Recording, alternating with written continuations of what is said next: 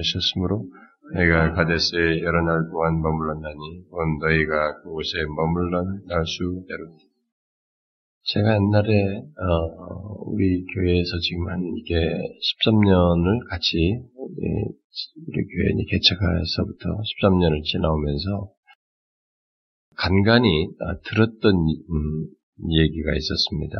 네, 그때마다 제가 어, 그냥 뭐 일시적으로 또 일부에게서 있을 것이다라고 생각하고 뭐 크게 아, 그것을 집중적으로 이렇게 언급을 해본 적은 없는데 근래까지도 이제 비슷한 얘기를 결국 몇 번째 들은 셈이 됐는데 그 중에 하나는 뭐냐면은 어, 어떤 사람이 이제 우리 교회 와서 신앙생활을 이렇게 좀 하면서 보내다가 의문을 갖는 것입니다.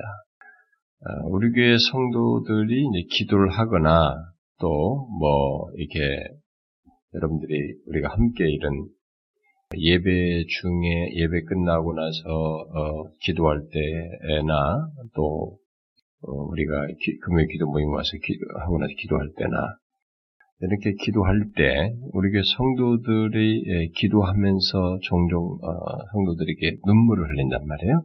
음, 기도하면서 또 여러분들이 예, 같이 뭐 그룹에서 gem트나 이런 데서도 뭐 같이 기도하면서 어, 기도하다가 눈물을 흘린 경우도 있겠죠. 음. 그 눈물의 성격이 무엇인가? 그 눈물의 성격이 무엇인가 하는 질문이에요.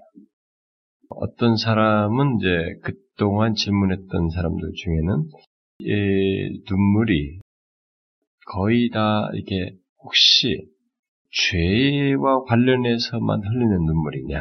라는 질문이에요. 어떻습니까, 여러분은? 신자가 아, 눈물을 흘린 경우는 다양한 의미를 가지고 있습니다. 오늘날은 우리 기독교는 오히려 눈물이 사라졌죠. 진실한 눈물, 하나님과의 관계 속에서 참 자기에게서 감출 수 없이 이게 누가 뭐 시켜서도 아니고 누가 뭐 말해주도 않았는데 자기에게 다가와서 밀려오는 아, 정말 진실한 솟구치는 눈물을 흘린 경우가 있죠. 그런데 그런 눈물은 아, 여러 가지 성격이 있겠죠.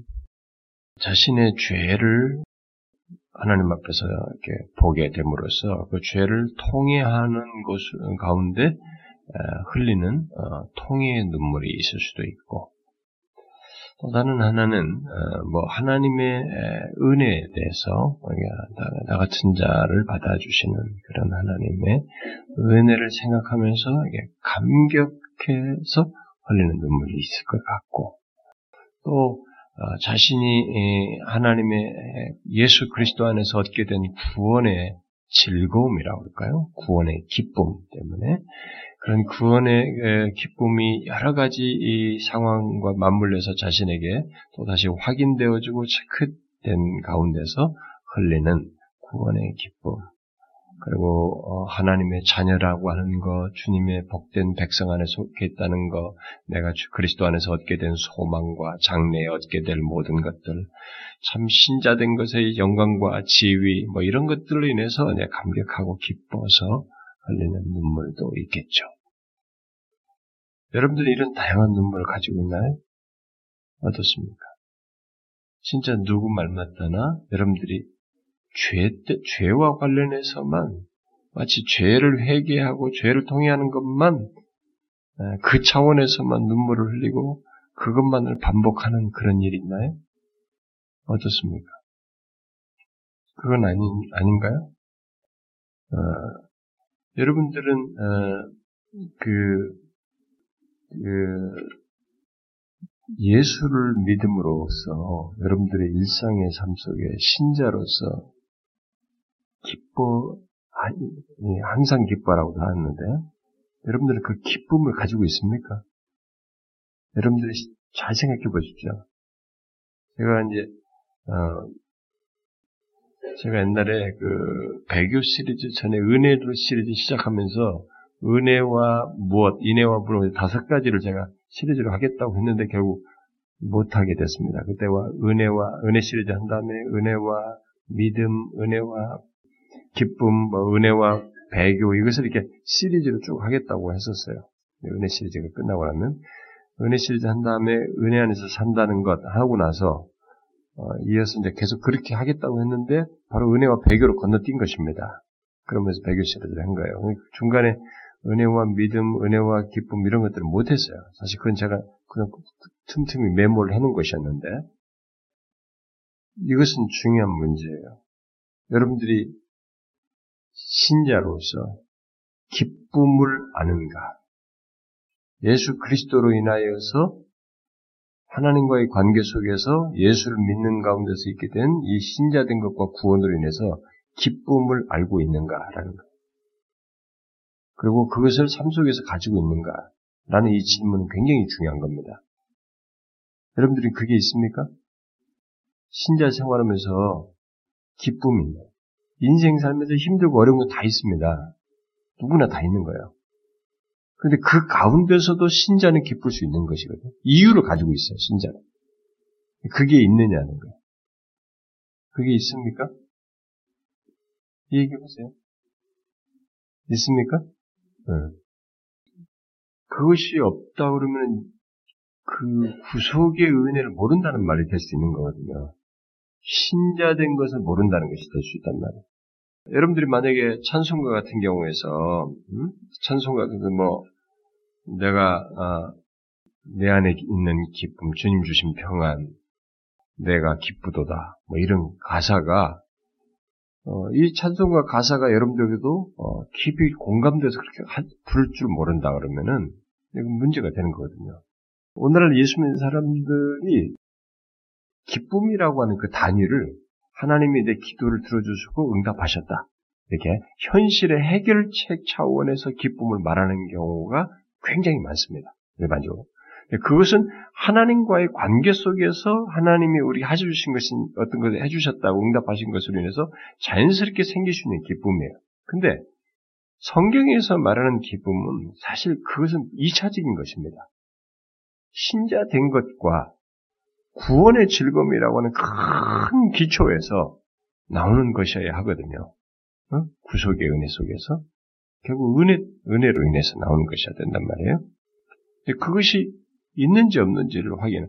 그래서 자신들이 기도를 할 때, 기도하는 중에 제가 말한 여러 종류의 어떤 눈물 그런 것이 있을 수 있다고 그랬는데 그런 기도하는 가운데서도 정말 기쁨의 눈물과 그런 감격이 없이 항상 무슨 죄와 관련해서만 눈물을 흘릴 줄 알고 그, 그것이 마치 깊은 신앙인 것처럼 음? 그것만 있어야 뭐 참된 신앙인 것처럼 생각한다든가 이렇게 하는 것은 정상적인 게 아닙니다.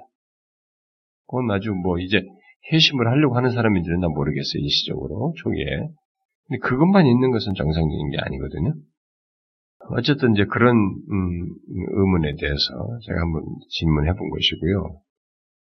우리는 앞으로 이런 부분에 대해서 좀 말씀을 통해서 더 구체적으로 어, 펼쳐서 좀 더 확인해 보고 우리 성도들의 여러분들의 신앙 진짜 신앙의 그런 부분에서 어, 얼마나 어, 예수 그리스도로 인한 여기 있잖아요.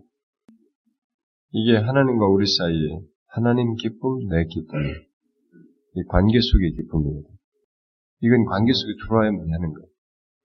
어떻게 해서 하박국이 저렇게 나는 여호와를 인하여 기뻐합니다. 이렇게 말할 수 있을까? 하나님을 인하여. 아직 하나님 때문에.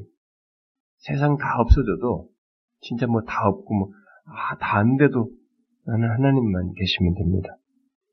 이게요, 어디까지 우리의 삶에 엄청난 지평을 여냐면은, 내가 가지고 있는 모든 정신적인 압박과 문제와 질병과 이런 것으로 인해서 흔들리는 모든 것을 다 해결하는 결정적인 것이에요.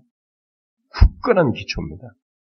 우리가 수련회 가서도 그런 얘기, 하박국 말씀 이런 말씀 많이 하면서 주, 권도 얘기하면서 많이 했는데, 정말 그것이 우리에게 확인하는 것이 나는 좀 필요하다고 생각이 됩니다. 나중에 제가 또 별도로 이런 문제를 좀 한번 같이 살펴보고 생각해보면 좋겠어요. 자, 오늘 우리가 볼 내용은 어, 우리가 지난주에 이 신명기를 시작하면서 어, 이 얘기를 했습니다. 아, 이 모압 평지에 이스라엘 백성들을 이렇게 출애굽 애굽을 벗어나서부터 광야 40년 지나서 막 바로 이제 요단을 건너서 들어가기 전에 이 모압 평지에 이스라엘 백성들을 모아놓은 상태에서 어, 그들에게 지난 역사에 나타난 얘기를 하고 있는 것입니다. 1장은. 어? 그래서 지난 역사에 나타난 이제 처음에는 이게 말씀으로 하나님께서 의사소통하시는 거예요. 하나님께서 자신을 계시하시는 방식이 말씀과 행동인데 말씀으로 하시는 것에 대해서 주로 이제 지난 시간은 제가 얘기를 했어요. 네, 그, 근데 지난 시간을 지난 역사를 돌아 시간들을 40년 돌아보면서 하나님께서 자신들 이스라엘 백성들에서 행동으로 계시하신 것에 대해서 지금 회고하면서 얘기해 주는 겁니다. 응? 하나님의 행동을 통한 이 계시를 상기시켜 주는데 이 얘기는 이, 이, 들어갈 사람들에게는 과거 얘기예요. 새로운 세대들한테는 과거 얘기지만 요 얘기를 통해서 앞으로 들어갈 미래라고 하는 것을 어떻게 봐야 되는지를 깨우쳐 주는 것입니다. 이 과거 사건인데 이 과거 사건 속에서 이들이 미래를 어떻게 대면했고 미래를 어떻게 이렇게 처리했는지에 대한 그 잘못된 잘못 그들이 실수한 것을 어, 이 얘기를 하면서 그걸 가지고 결국 하나님께서 이스라엘 백성들과 어떻게 행동으로 계시하셔서 드러낸 이것을 교훈 삼아서 이제 이들도 앞으로 들어갈 미래라고 하는 가난 땅을 정복해 들어갈 미래라고 하는 이것을 이들이 어떻게 직면해야 될 것인가 하는 것에 대한 중대한 교훈을 여기서 주고 있다고 말할 수 있겠습니다.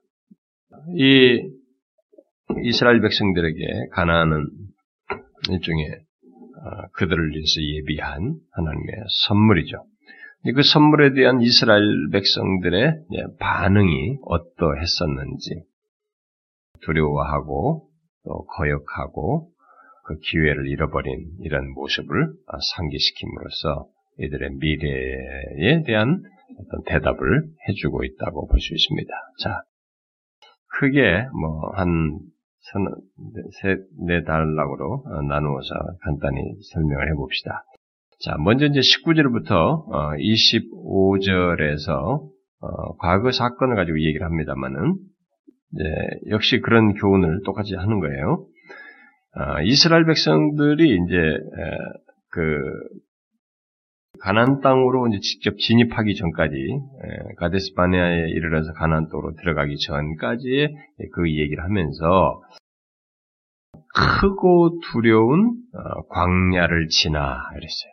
그러니까 그들이 처음에 딱 도착했을 때 애굽을 벗어났는데 막 황홀한 광야. 뭐 여기서 뭐 어떻게 사나 뭘 것도 없네요. 진짜 크고 두려운 광야죠. 이스라엘 백성들이. 그러니까 우리야 뭐 이게 워낙 우리나라는 이게 풀이 많은 나라이기 때문에 이렇게 금수강산이 된 나라가 없단 말이에요. 드물단 말이죠. 물 좋고 뭐 어디 가든 풀 나오고 말이죠. 어디든 아무나 심어도 되잖아요. 대충 다. 그러니까 이런 나라하고 사니까 우리는 이게 모릅니다만 거기는 풀도 안 나는 그런 물이 없으면 죽는 죽음밖에 생각할 수 없는 그 광야 그밖에 없는 그곳 진짜 크고 두려운 광야예요. 그 광야를 지나서 오랜 여행 끝에 이들이 가데스 바네아에 딱 그걸 넘으면은 이제 가나안 땅으로 들어가게 되는 가데스 바네아에 도착을 했었죠.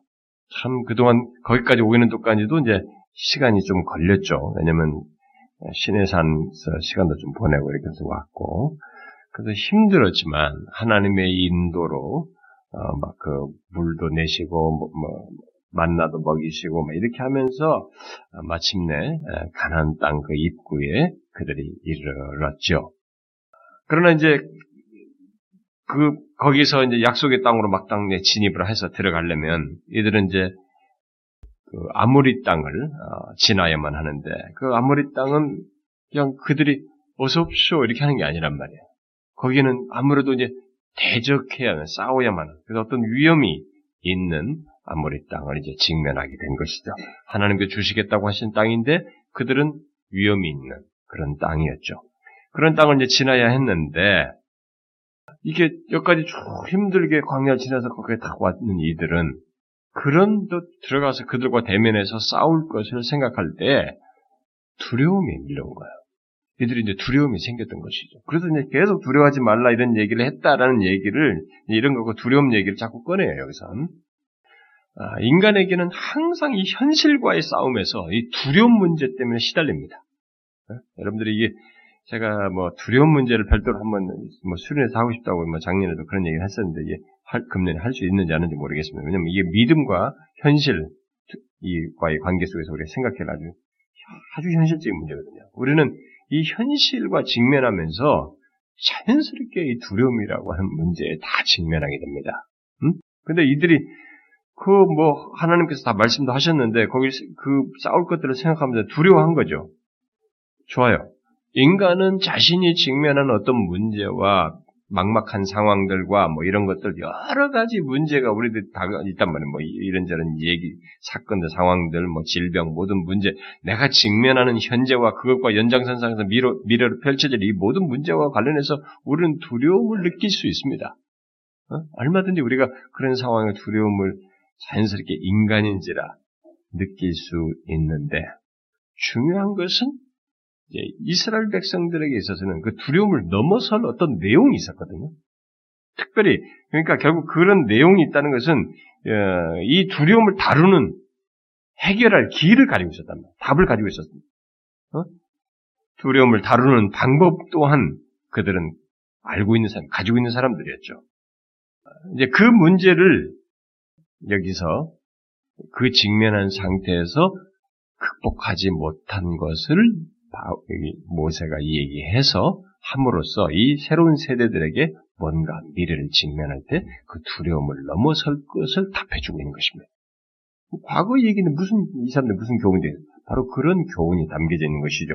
그런 면에서 우리도 똑같은 것입니다. 우리에게도 중요한 교훈이 되는 것입니다. 우리도 미래라고 하는 것에 대해서 두려워할 수 있거든요. 현재에 대해서 그런 것에 대해서 여기서 지금 어, 모세가 이 얘기를 통해서 과거를 얘기함으로써 단순하게 상기시키는 것 같은데 거기서 그들이 이 두려움을 넘어서지 못한 것을 얘기하는 중에 뭔가 우리에게 이래는 이랬었다라고 하면서 우리에게 상기시켜주는 결국 말해주는 답이 있어요.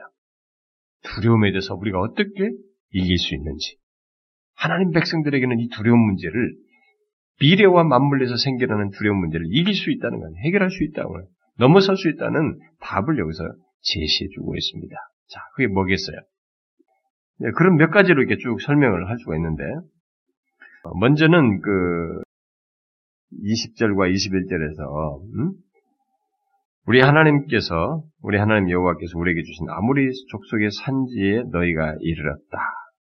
어? 이르렀나니, 라고 하면서 미래를 놓고 여호와께서 이 땅을 이 땅을 너희 앞에 두어셨은즉 너희 조상이 올라가 두려워하지 말고 주저하지 말라 이렇게 했다라는 것이죠.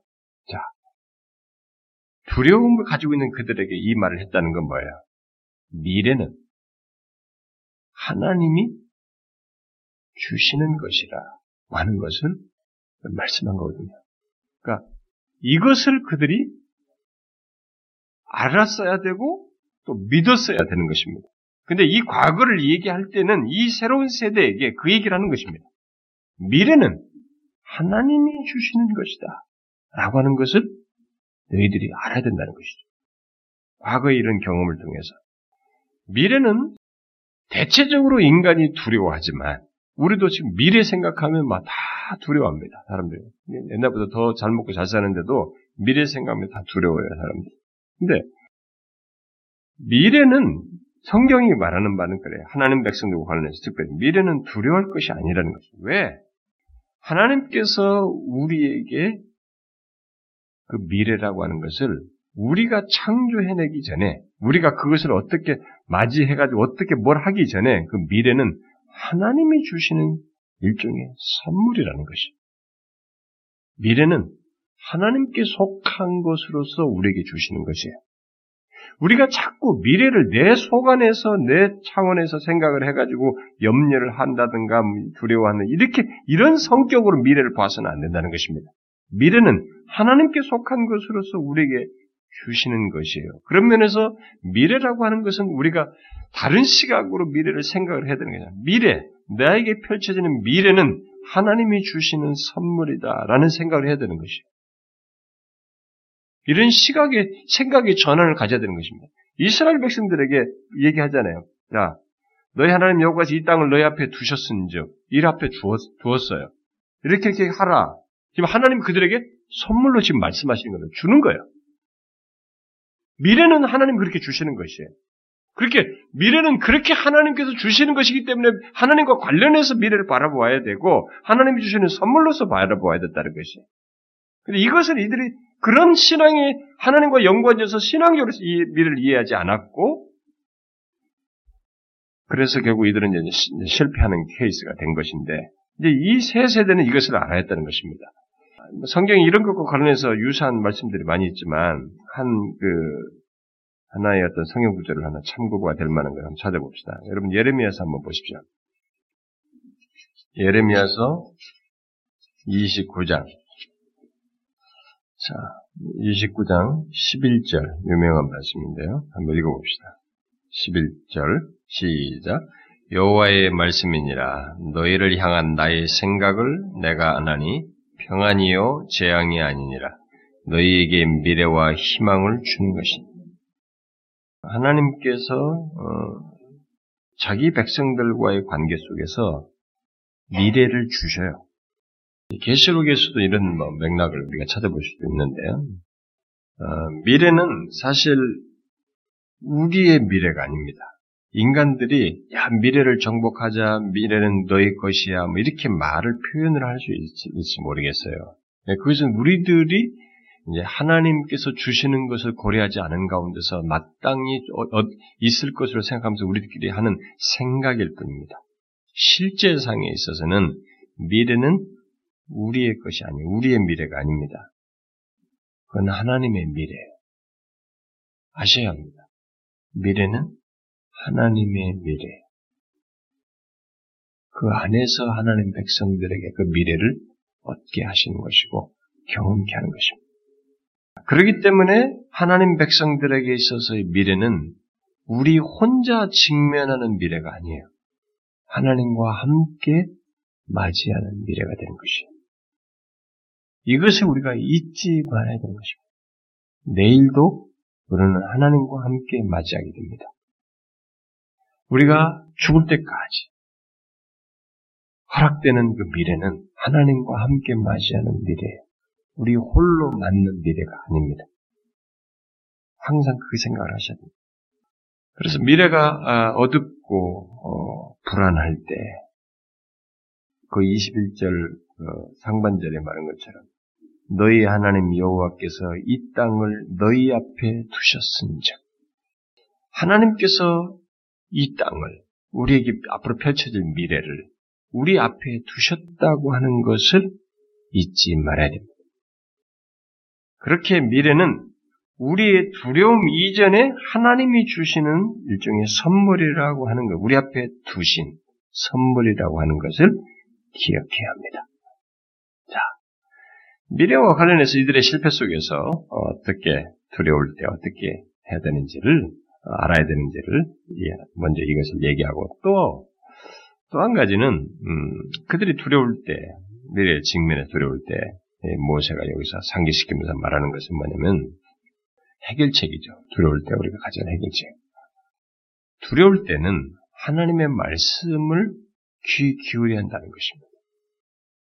그거 보세요. 21절에.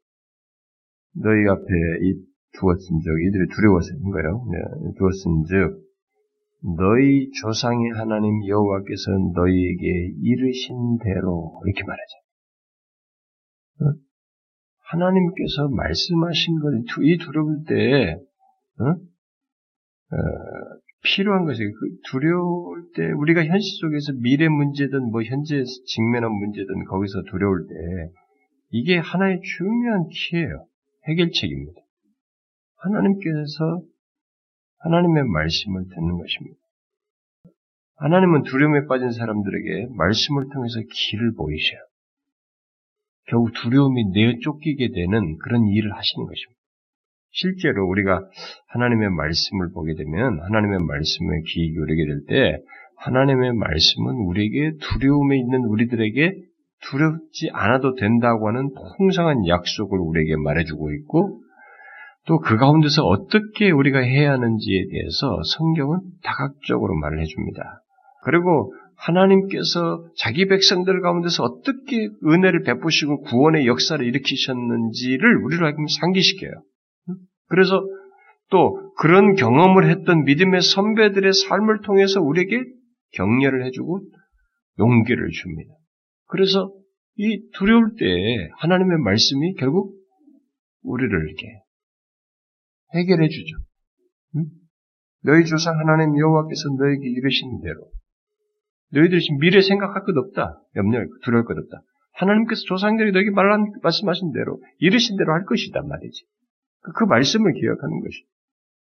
이게 두려움을 넘어서는 하나의 중요한 답이라고 하는 것을 여기서 지금 밝혀주고 있고요. 또 여기서 어, 두려워하는 이스라엘 백성들에게 지금 어, 모세가 상기시키는 것 중에 또 하나는 뭐냐면은 이스라엘 백성들에게 얘기하면서 너희 조상의 하나님 여호와께서라는 말을 쓰고 있단 말이에요. 자, 너희 조상의 하나님께서 이렇게 말을 할 때 지금 이들이 미래라고 하는 형, 상황에 부딪히기 이전에 지금 모압 평지라고 하는 아니 뭐 지금 모압 평지 아니고 이때는 가데스바네 그 가데스바네에 이르렀을 때 하나님께서 조상들에게 너희 조상들에게 하나님께서 이렇게 말씀하셔서 여기까지 이렇게 하신 거예요. 그들의 조상모이 가득한 얘기예요. 그때 당시 이게 어떻게 펼쳐질지 몰랐던 아브라함에게 하고 이삭에게 한 얘기가 너무 까마득한 얘기인데 이들이 하나님께서 그들에게 말씀하셔가지고 그 조상 응? 그들의 조상 하나님 조상의 하나님으로 계셔서 이들을 여기까지 인도하신 것입니다. 이게 뭐예요? 하나님이 이렇게 신실하시다는 거예요. 그러니까 우리가 두려울 때 계속 생각할 것 중에 하나가 뭐냐면 하나님의 신실하심이에요. 네? 그러니까 이것을 못 믿겠다고 하면은 예, 우리의 마음은 이 두려움에 사로잡히게 사로잡혀서 결국 하나님 외 하나님과 그의 말씀 외에서 우리가 이 두려움을 해소하려고 하면 다 유한하고 일시인 것밖에 붙잡을 게 없거든요. 그리고 이게 해, 해갈이 근본적으로 안 되는 거죠. 그 이 얘기하는 거죠 여기서도. 어? 우리의 조상이 하나님이다. 그렇게 하나님은 지금까지 진실하셨다. 응? 조상 때 약속하신 하나님이 약속을 신실하게 지켜서 지금 이곳에 이르게 하셨다. 그래, 두렵거든 하나님의 이런 신실하심을 기억하라는 거죠. 과거로부터 어떠하셨는지를 보고 그동안 하나님께서 자기들에게 어떻게 얼마나 신실하셨는지를 보라는 것이죠. 조상으로부터 여기까지 왔으니까.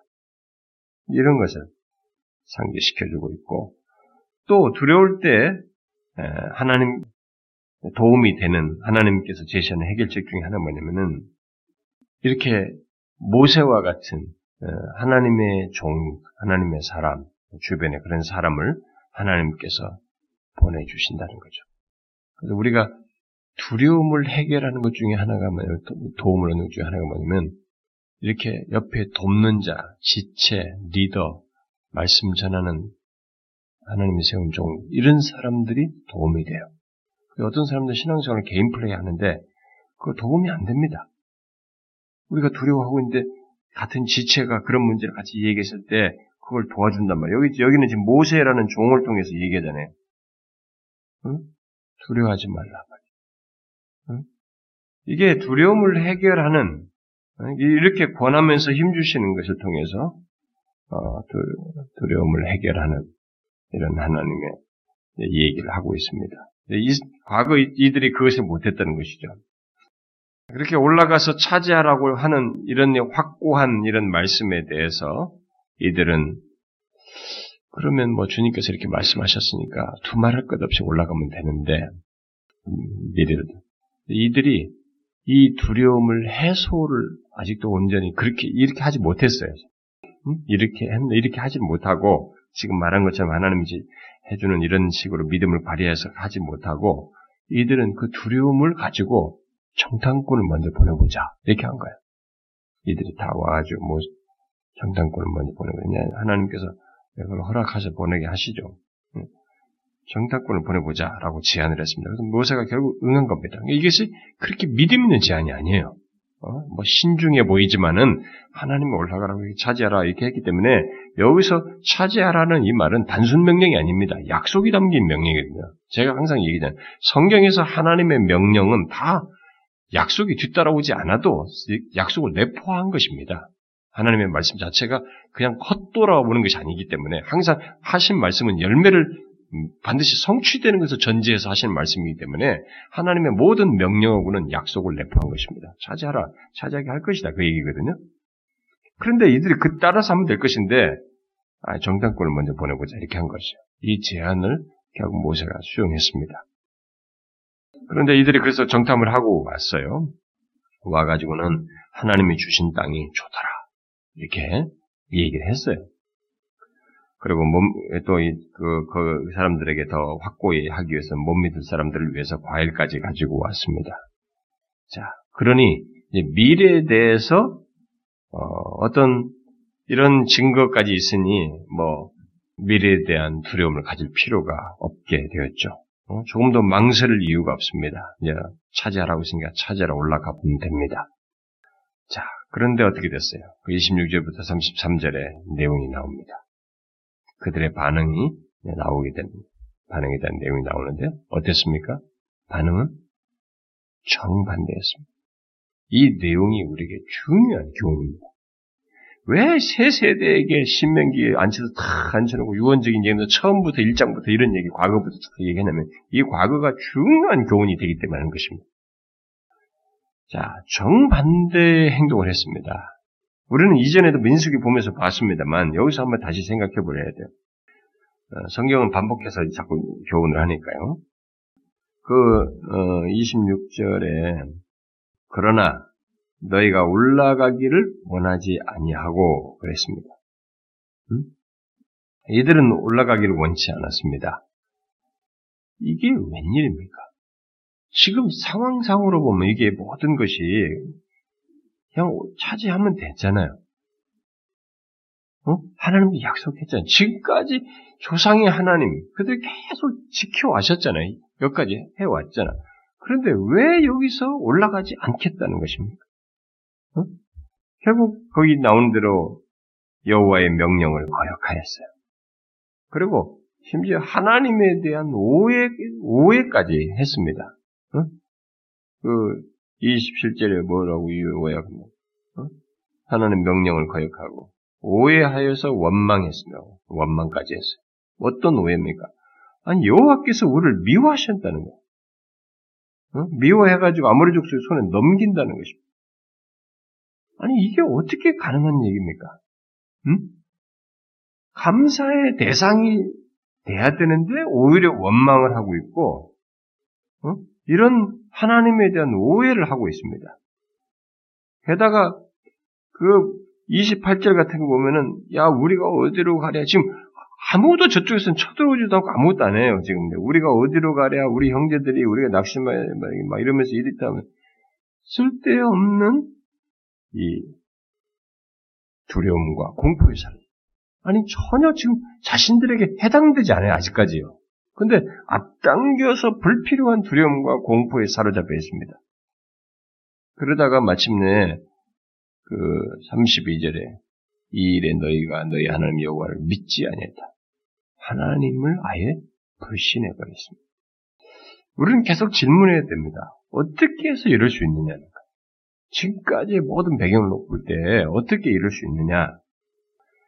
이스라엘은 여기 29절부터 어, 32절에서 음, 말하는 모세의 말을 이렇게 차분하게 들었으면 만약 그 상황에서 모세가 하는 말 속에 다시 진정될 내용이 다 있거든요. 야, 하나님이 우리가 지금 우리를 인도하신 하나님이 어떤 분이시고 어? 그 하나님께서 우리들에게 지금까지 어떻게 무엇을 행해 오셨는지 그리고 하나님께서 우리에게 지금까지 계속 말씀해 오신 것이 무엇인지, 뭐 이런 것들을 약속하신 것 등을 이렇게 쭉 듣게 되었다면은 이들이 조금 이렇게 막 흥분됐던 것도 아마 진정됐을 거예요. 그래서 그렇게 불순종으로 나아가지 않았을 텐데, 이들은 이 하나님의 말씀은 귀를 닫아버렸어요. 하나님께서 그들에게 말씀하시는 것에 대해서는 귀를 기울이지 않았습니다. 하나님은 그들을 음, 사랑하셨어요. 여러분 뒤에 그걸 뒤에, 뒤에 모세가 나중에 뒤에 사장 가서 얘기합니다. 한번 보세요. 사장 37절. 사장 37절 읽어봐요. 시작. 여호와께서 내 조상들을 사랑하신 고로 그 후손인 너를 택하시고 큰 권능으로 친히 인도하여 애굽에서 나오게 하시고 네? 하나님은 이들을 결국 사랑하셨어요. 응? 그런데 앞에서 이들은 자기를 미워한다는 거예요. 응? 하나님은 사랑하시는데 자기들은 하나님께 자기들을 미워한다는 거예요. 그러니까 여러분들이 지금 이런 얘기하니까 아 이 싸가지들 막 이럴 거예요 아마. 응? 이렇게 생각할지 모르겠어요. 여러분들 입장에서. 근데 여러분 아십니까? 여러분들도 조금 불안하면요 똑같은 얘기예요. 하나님이 나를 사랑하지 않고 막 하나님이 나를 미워하신다. 아, 이런 데 이런 상황에 하나님께서 정말로 나를 진짜 하나님 사랑하신다 고 이럴 수 있느냐 이렇게 얘기해요. 어? 지금 이 상황에서 왜 하나님이 자기들을 미워한다는 얘기를 꺼내느냐 말이야. 자기들이 지금 본, 좀, 어, 미래라고 하는 어떤 상황과 이 봤다고 해서, 그걸 봤다고? 하나님이 자기들을 미워한다고.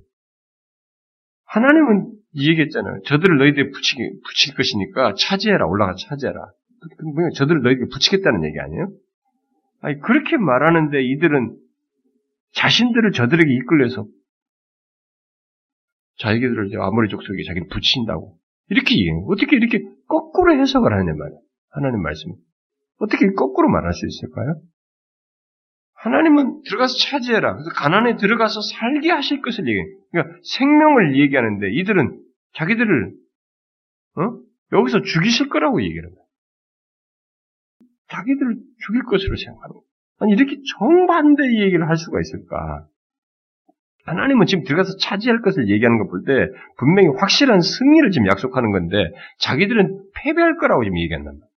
모든 게 반대입니다. 어떻게 해서 이렇게 됐을까요? 음? 어떻게 해서 이렇게 됐을까요? 놀랍게도 이들은 가장 믿을 수 있는 하나님의 말씀, 가장 믿을 수 있는 하나님의 말씀을 듣는 대신에 사람들의 말, 그것도 왜곡된 말, 그들의 개인적인 견해, 개인적인 생각, 여기에 귀를 기울였어요.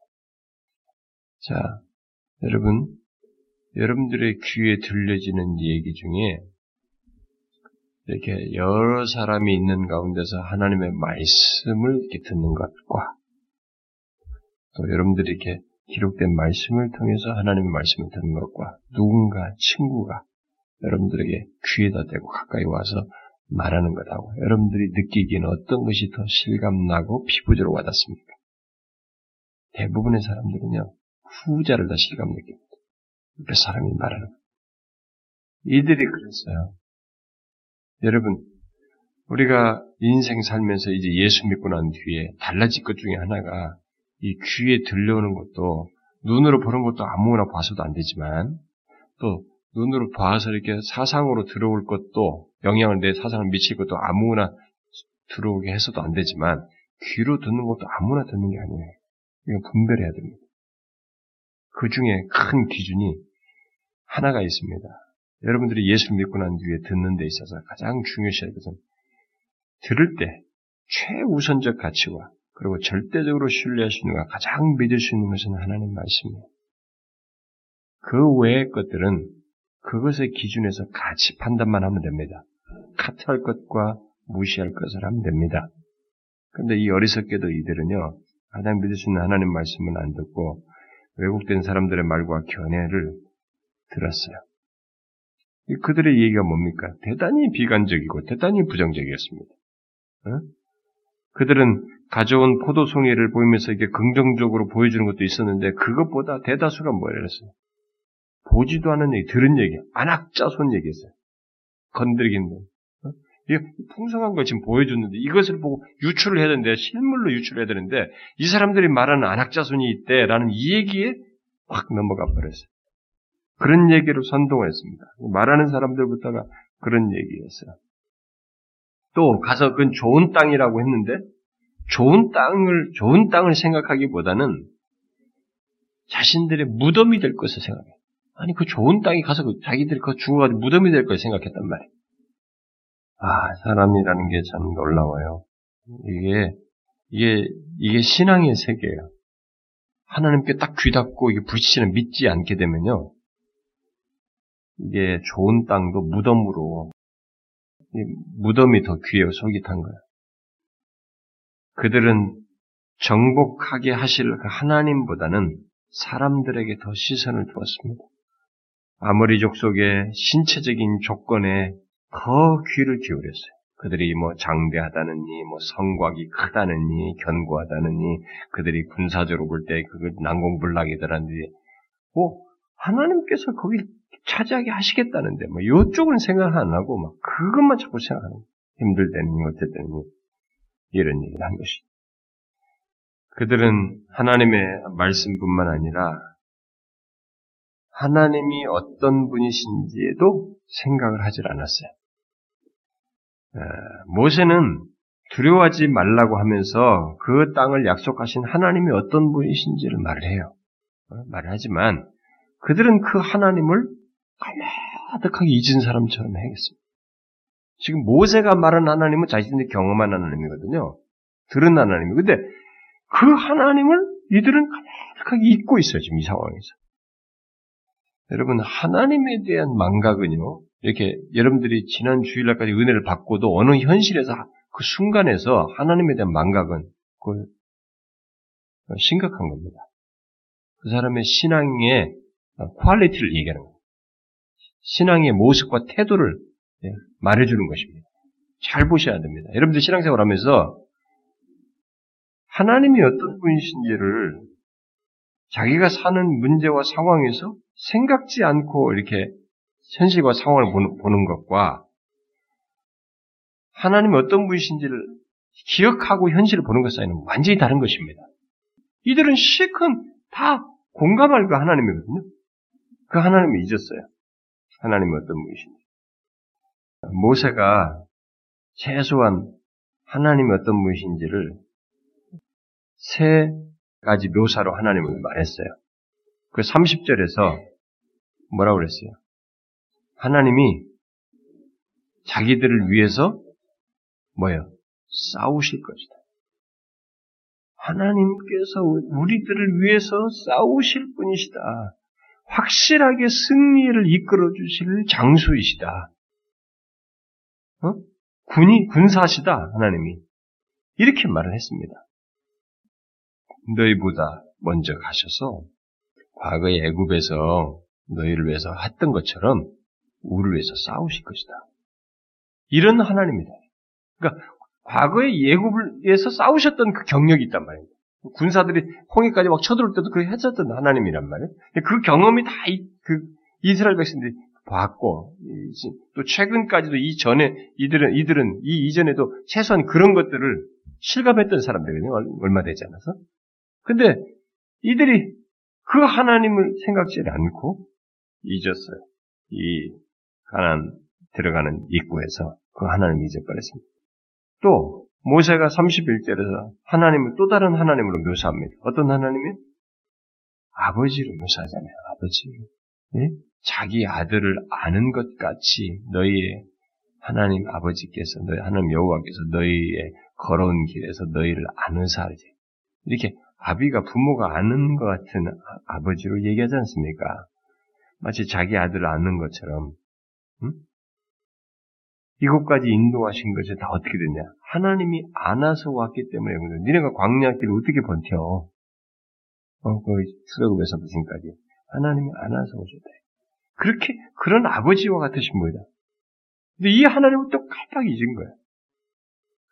여러분 우리도 살다가요 어려운 문제가 있을 때 앞에 들으실 때 하나님이 우리가 앞서 나 우리를 위해서 앞서 싸우시는 분이라는 분을 기억해야 되거든요.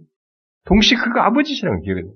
왜냐면 여기까지 나를 지금 이끌어서 안아서 오셨다면은 이 앞에 있는 문제도 그렇게 하실 거란 말이에요. 그 성경은 특별히 신약에서는 하나님의 아버지 되시면 더 많이 강조하지 않습니까? 어, 천부께서, 하늘 아버지께서. 하나님 우리 아버지시. 그, 이, 이것을 망각하니까 두려울 수밖에 없어요. 이걸 잊었어요, 이들은 이 앞에서. 또, 계속 32절에서 또 다른 하나님을 얘기합니다. 어떤 하나님을 얘기해요? 응? 아니, 33절에서. 응? 먼저 쉽게 말하면은, 인도자지, 인도자. 그것도 완벽한 인도자예요. 가장 믿을 만한 인도자입니다. 응? 보호자요 인도자이죠. 응? 어떻게 인도했어요? 응? 너희보다 먼저 그 길을 가시면서 장막 칠 곳을 다 찾았어요, 이렇게. 우리는 하나님이, 자, 여기서 구름기둥이 딱 멈췄을 때, 이게 그냥 대충, 여기서 그냥 힘들어도 대충 해라, 이게 아니거든. 한, 여기 이 말씀대로 맞으면은, 너희보다 먼저 그 길을 찾으셨어요, 하나님. 찾아서 적절한 데를 하셨다는 거야. 장막 칠 곳을. 그렇게 하면서 밤에는 불로 낮에는 구름기도 너희 갈 길을 지시하신 분이시다. 이런 하나님이시다. 근데 이런 하나님을 잊었어요. 어떻게 잊을 수 있을까요? 잊으니까 약속해도 찾아라고 해도 저 땅이 어려운 거예요. 두려운 거예요. 잘 생각해 보십시오. 우리가 부딪히는 현실 속에서 하나님이 어떤 분이신지 잊고 하나님께서 하신 말씀을 잊어버리면 우린 세상 사는 것과 똑같습니다. 그들과 우리 사이에 차이를 찾을 수가 없어요. 그렇죠? 오히려 더 이상해질 수 있어요. 왜냐면 아는 하나님에 대해서 자꾸 시비를 거니까. 뭘 왜 날 여기까지 데려왔습니까? 뭐 어쨌습니까? 오히려 화살을 하는 게 더 돌릴 것이 돼. 더 나빠지겠죠. 아셔야 됩니다. 우리가 우리가 부딪히는 현실 속에서 미래라고 하는 것을 앞에 두고서 우리가 하나님이 어떤 분이신지, 우리 하나님이 어떤 분이신지를 생각지 않고 그가 무슨 말씀을 하셨는지를 하나님의 말씀을 생각지 않으면 우리는 두렵습니다. 예수 믿어도 두려워요. 네? 당황하게 되고 이렇게 원망하게 되고 불평하게 되는 것입니다. 그 모세가 그래서 32절에 이 일에 너희가 너희 하나님 여호와를 믿지 아니하였도다. 이 모세는 감사 대신에 어? 과거의 그런 하나님의 자비를 잊어버리고 현재를 주시는 말씀도 무시하고 미래에 주실 복들도 거부하는 어? 그런 이들을 보면서 모세의 이런 이말 속에는 뭔가 이렇게 고통스러움이 묻어 있어요. 안타까운 일인 것입니다. 보세요. 자기가 인도하는 사람이 아니 분명히 감사해야 되는데 감사할 정도 그것인데 그런 과거에 하나님께서 행해 오신 것은 다 잊어버리고 현재 주는 말씀도 무시하고 또 미래의 이런 소망과 복도 거부하고 그럼 어떻게 되겠어요? 리더가 절망스럽죠. 절망스럽죠.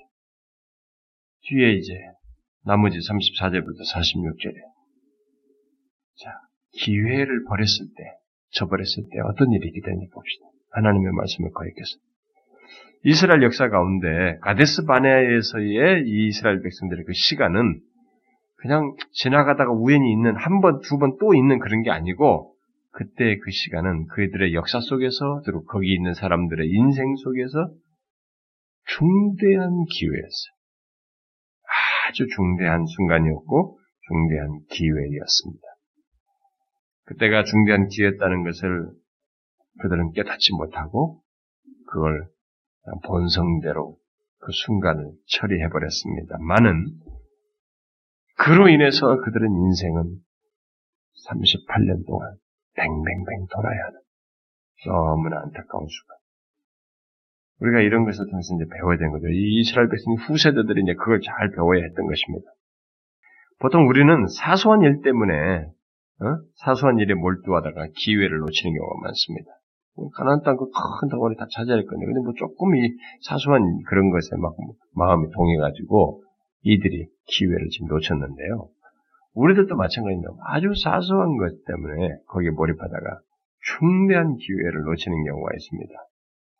이스라엘은 하나님의 말씀도 또 하나님께 그들에게 하신 약속, 또 하나님께서 그들을 보여주신 사랑도, 돌보시는 것도, 이렇게 이끄시는 것도 모두 다 거부했습니다.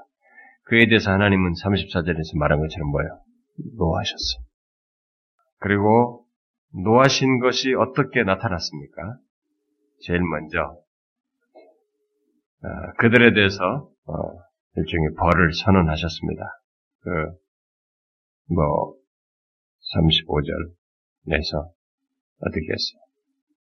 아무도 그 땅에 너희들이 지금 세대들은 너희 못 들어간다. 이렇게 그들에 대해 벌을 선언했습니다. 여러분 아셔야 됩니다. 하나님은 이렇게 마냥 베풀기만 하시는 분은 아니에요.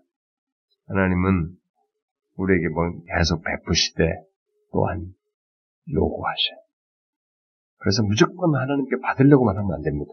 하나님께서 주시지만 우리가 하나님께 하나님께서 요구하시는 것에 대한 우리의 반응도 하나님께서 원하신다는 것을 알아야 됩니다. 하나님께서 우리를 또 계속 권하기만 하고 제발 그러기를 바란다고 이렇게 촉구하면서 간청만 하는 것은 아닙니다.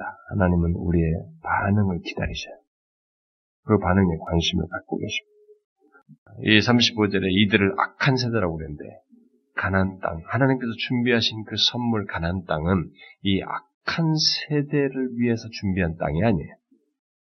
거기는 하나님을 믿는 자들을 위해서 준비한 땅이에요. 자기를 믿고 따른 그들을 위해서 그 공동체를 위해서 준비한 땅. 그래서 이 악한 세대는 거기에 적격하지가 않았습니다. 그래서 그들은 이 가난 땅에서 죽도록. 그래서 우리가 여기 오기 전에 배웠죠. 이게 민숙이 끝부분에서 배웠죠. 여기까지 올 때 후세대들은 이제 막 가겠다는 믿음이 있었잖아요. 이제는 믿음이 있었죠. 믿음은 자기를 믿는 자들이 들어갈 땅이에요. 그래서 이들은 이들이 그 악한 세대에 해당하는 모습을 보였기 때문에 그들은 여기서 강 광야에서 인생을 마쳐야 했던 것입니다. 자, 그런데 이 그들만이 아니고 그 가운데서 그렇게 전체 이 세대들을 벌하시는 가운데서 자녀들은 그 벌에서 제외하겠다 이렇게 말씀하셨어요. 이 원망하던 이 부모 세대들이 자기 자녀들을 자꾸 걱정했어요. 예, 여러분 부모가 자식 걱정 많이 하지 않습니까? 음, 근데 그 자식을 잘 하나님 앞에 잘못 팔으면 안 됩니다. 여기 보세요. 자기 자녀들이 아무리 족속에 삼켜질 것이라고 했어요. 결국 자기들의 생각인데 마치 자식을 위하면서 자식들이 믿음이 없어서 이런 말을 하고 있다는 생각을 안 하고 자기 자식들이 아모리족 속에 삼켜질 것이라고 얘기했어요. 그런데 부모의 예상과 달리는 어떻게 돼? 예상과 달리 어떻게 됐어요?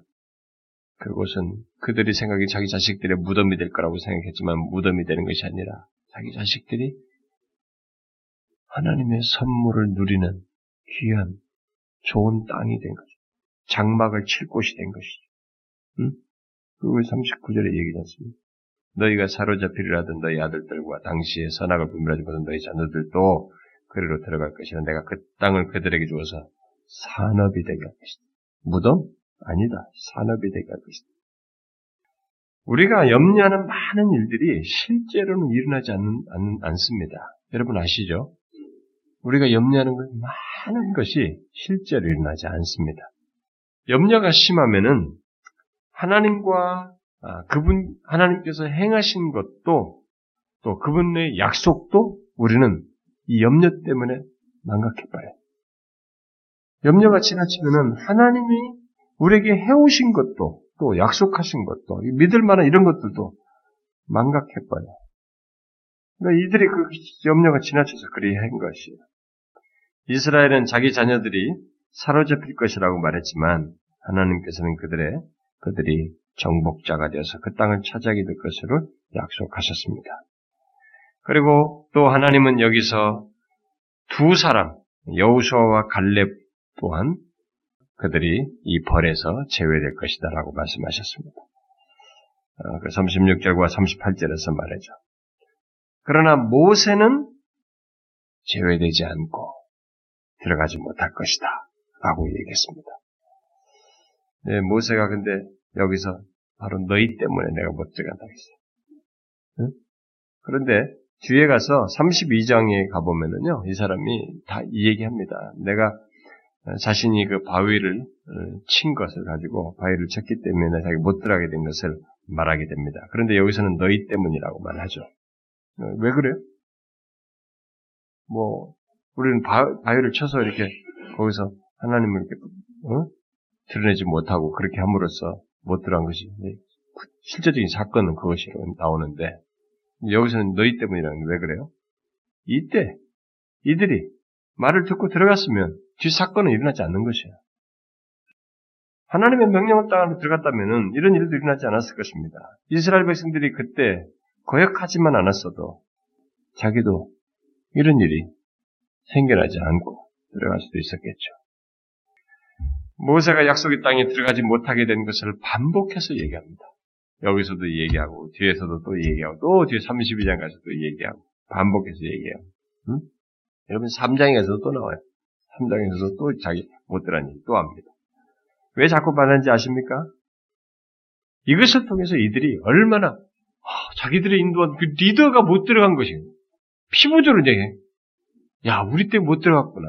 자신들이 범한 죄가 얼마나 큰지를 시각적으로 생각할 수 있는 사람이 모세예요. 자신들이 죄가 큰 죄였다는 거죠. 하나님 앞에 죄인 거죠. 그걸 상기시킨 거죠. 아 이 모세가.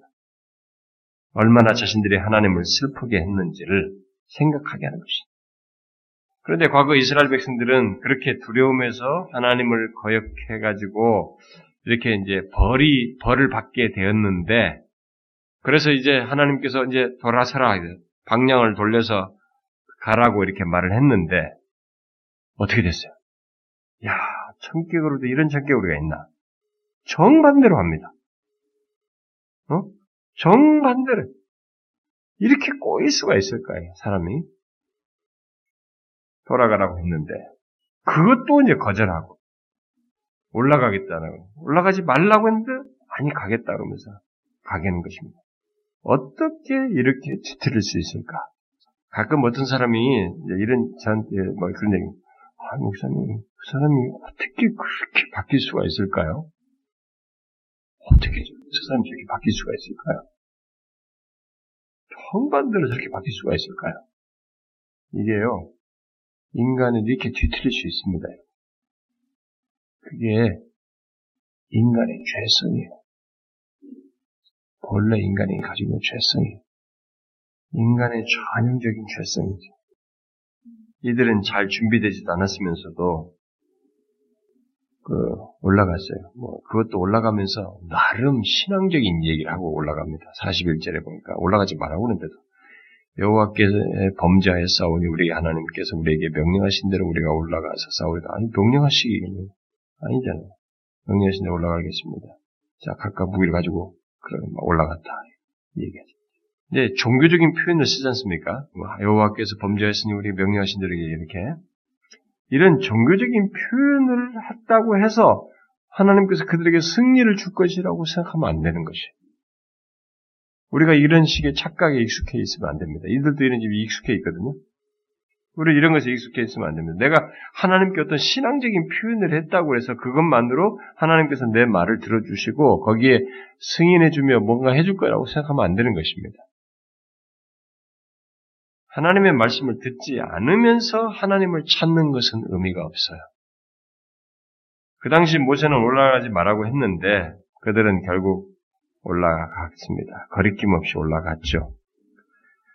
그들이 처음에 순종했, 순종을 했다면, 뭐, 아무리 사람들이 오히려 쫓겨갔었겠죠. 근데 이제는 올라가지 말라고 한 상태이기 때문에 이제 이들이 쫓기는 것이 당연한 것입니다. 왜냐하면 하나님은 거기 같이 가시지 않으셔요. 거기는 이제는 금지의 땅이에요. 하나님 선언했습니다. 그런데 들어갔단 말이에요. 이 일로 인해서 결국 그들은 당하고 이 여기는 여러 날 동안이라고 하는데 이 여러 날이 38년이에요. 이 뒤로 이들은 38년 동안 광야 생활을 했습니다. 광야에서 뺑뺑이 돌았어요. 하나님의 선물은 이렇게 종교적인 표현을 하고 말을 잘한다고 해서 주는 게 아닙니다. 하나님을 의지하는 자를 위해서 하나님은 그들에게 선물을 주시죠. 하나님은 우리의 말보다 자신의 말을 듣는 우리의 태도를 기뻐하십니다. 네? 우리가 그럴듯한 말들을 많이 하는 것보다 하나님의 말씀을 잘 듣는 것을 훨씬 좋아하시죠. 자, 미래에 대해서 이런 경험을 가지고 이제 이 후세대들은 아, 미래는 이렇게 절대적으로 하나님께 달려 있구나. 하나님 안에서 이게 미래라고 하는 것이 다 선물로 얻어지는 것이구나.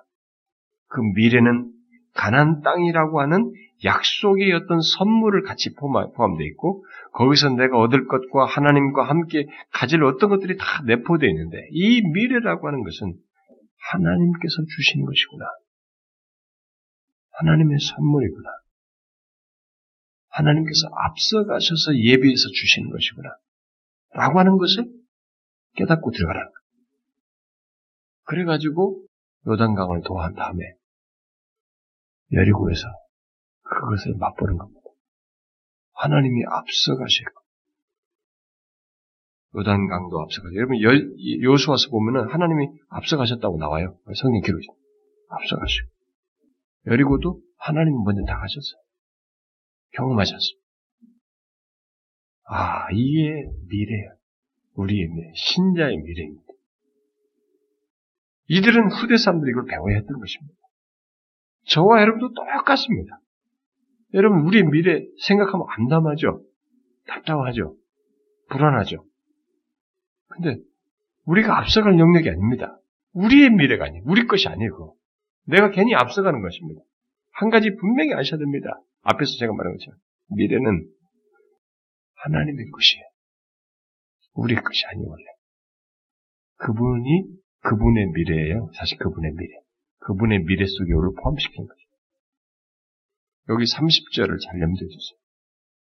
너희보다 먼저 가시는 너희 하나님 여호와께서 너희를 위하여 싸우실 것이다. 우리보다 앞서 가시. 우리의 미래에 관해서 우리는 하나님은 우리의 미래와 관련해서 우리를 위한 앞서가시는 정탐꾼이에요. 이 멍청이 같은 정탐꾼들이 하나님이 그들보다 앞서 정탐꾼으로 가셨다는 것을 생각 못했습니다. 우리의 인생의 앞길과 미래는 하나님이 앞서 정탐하십니다. 우리보다 앞선 정탐꾼이 하나님이에요. 우리가 이것을 믿어야 되는 것입니다. 바로 그 근거에 의해서 미래를 두려워하지 말라. 하나님이 앞서 가신 미래를 우리에게 주시고 이끄시기 때문에 그래서 두려워하지 말라는. 그 여우수아에게도 계속 가르치는 겁니다. 계속 성경이 두려워하지 말라가 그 맥락과 맞물려 있어요. 그래서 여러분들 성경에서 두려워하지 말라는 것이 왜 이렇게 많이 나오는가 한번 찾아보세요. 엄청나게 많이 나옵니다. 성경이 두려워하지 말라. 이 많은 말이 그 해결책이 바로 그거예요. 하나님과 그의 말씀. 이걸 망각하면은 미래는 두렵습니다. 특별히 앞서가시는 정탐꾼, 이신 하나님을 망각하면 미래는 두려워요. 바로 이 하나님께서 앞서가신 정탐꾼이라는 것에 근거해서 우리는 미래를 두려워하지 말아야 됩니다. 그분의 약속에 근거해서 두려워하지 말아야 됩니다. 굉장히 실제적으로 적용해야 됩니다. 이 문제는. 똑같습니다, 우리. 미래. 여러분들 중에 아마 미래에 대해서 여러 가지 문제를 많이 가지고 있는 사람도 있을 겁니다. 이 말씀을 배우세요. 이 교훈을 우리가 잘 적용할 수 있으면 신자의 삶이 와 이거 구름 따라 구름 위를 나는 것 같은 정도로 행복할 수 있어요. 현실의 땅을 밟고 있지만 우리 영혼이 그렇게 안심할 수 있습니다. 저와 여러분 모두 그러길 바래요. 기도합시다. 하나님 아버지, 우리의 하나님이 어떤 분이신지를 우리가 분명히 알고 계시된 말씀을 통해서 알고 또 지나온 삶을 통해서 그 하나님을 확인했음에도 불구하고 우리 또한 미래에 대해서 두려워하는 그런 모습이 있나이다. 주여, 우리가 다시 주의 말씀을 통해서 깨닫게 됩니다. 우리에게 지금 우리 다가오는 미래는 하나님 하나님의 미래로서 우리에게 주신다는 것을 기억하고 특별히 하나님께서 먼저 정탐하신 그 미래를 주신다는 것을 기억하고 그 하나님 안에서 신뢰하며 믿음으로 나아가는 저희들 되게 하여 주시옵소서. 오 주님이여 이 시간 우리가 함께 구하여 싸우니 우리의 연합된 기도를 들으시고 우리의 땅, 이 땅에 하나님의 이민족 가운데서 하나님이여 이북 땅 안에서 조국 교회 안에서 또 몸된 교회를 통해서 구원받을 주많은 영혼들 안에서 하나님이 크신 역사 이루어 주시고 주의 살아계심을 증거해 주시기를 구합니다. 특별히 우리의 기도에 대한 응답을 하심으로써 주께서 여전히 이 세상 가운데서 하나님의 기도를 들어서 응답하시며 그 가운데서 자신의 뜻을 행하시는 분이신 것을 드러내어 주시옵소서. 주님 우리 몸된 교회 안에 회심 으로 인해서 고민하며 기도하는 영혼들이 있습니다. 또 자신이 회심치 않았음에도 불구하고 아직 그런 갈망이 필요도 못 느끼는 사람들까지 있습니다. 또 하나님의 어린 아이들 중에는 또 그런 상태에 있는 아이들도 있습니다. 주님이 우리 안에서 이 생명의 역사를 일으켜 주십시오. 한 영혼이 소생되는 것을 주님이여 주께서 주도적으로 하시는 가운데 우리로 하여금 보게 하여 주옵소서. 우리 교회가 하나님의 다른 무엇보다도 이런 생명의 역사, 회심의 역사가 끊임없이 일어남으로써 주께서 우리 가운데 계시며 역사하시고 계시는 것을 하나님의 자타가 보고 그로 인하여 감사하고 주께 영광 돌리는 일이 있게 하여 주옵소서. 오 하나님이여 여기 모인 각 지체들이 저들의 하나님의 모든 형편과 처지들을 가지고 있습니다. 저들의 기도하는 바가 있습니다. 하나님의 저들의 장래와 저들의 하는 일과 저들의 정신적이고 육체적이고 현실적인 삶에서와 하나님의 자녀들의 모든 문제에서까지 주님 개입하셔서 하나님 정령 우리들에게 펼쳐지는 미래를 주도하시고 허락하시는 하나님을 우리의 삶의 전반에서 보게 하여 주옵소서. 이들이 계속적으로 기도할 때 저들의 기도를 들으셔서 삶의 매일같이 동행하시는 하나님을 모두가 보고 경험하게 하여 주옵소서. 그래야 하실 하나님을 믿사옵고 우리 주 예수 그리스도의 이름으로 기도하옵나이다. 아멘. 하늘에 계신 우리 아버지여 이름이 거룩히 여김을